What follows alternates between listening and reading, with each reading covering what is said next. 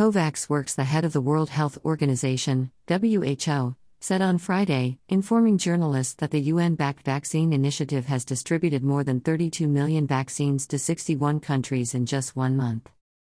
At the beginning of the year, WHO Chief Tedros Adhanom Ghebreyesus had called for countries to work together so that all states could begin vaccinating within the first 100 days of 2021. 177 countries and economies have started vaccination, he said at a regular press briefing, adding that with just 15 days left before the 100 days are up, 36 countries are still waiting for vaccines so they can start inoculating health workers and older people. Of those countries, 16 are scheduled to receive their first doses from COVAX within the next 15 days, leaving 20 nations waiting.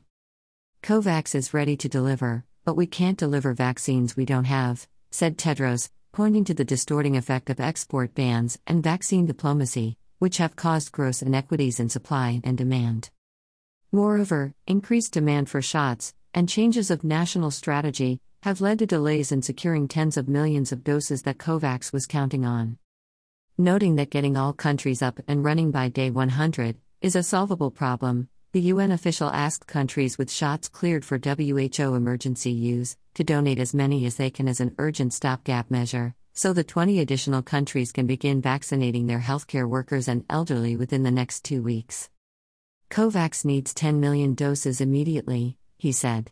While acknowledging that contributing doses is a tough political choice, he asserted that there are plenty of countries who can afford to donate doses with little disruption to their own vaccination plans. Currently, many countries who had invested in COVAX in good faith have become frustrated with bilateral deals that have left the vaccine initiative short, said Tedros. WHO and our partners are continuing to work around the clock to find ways to increase production and secure doses, he added, saying that four more inoculations were being assessed for WHO emergency use listing, at least one of which may be approved by the end of April.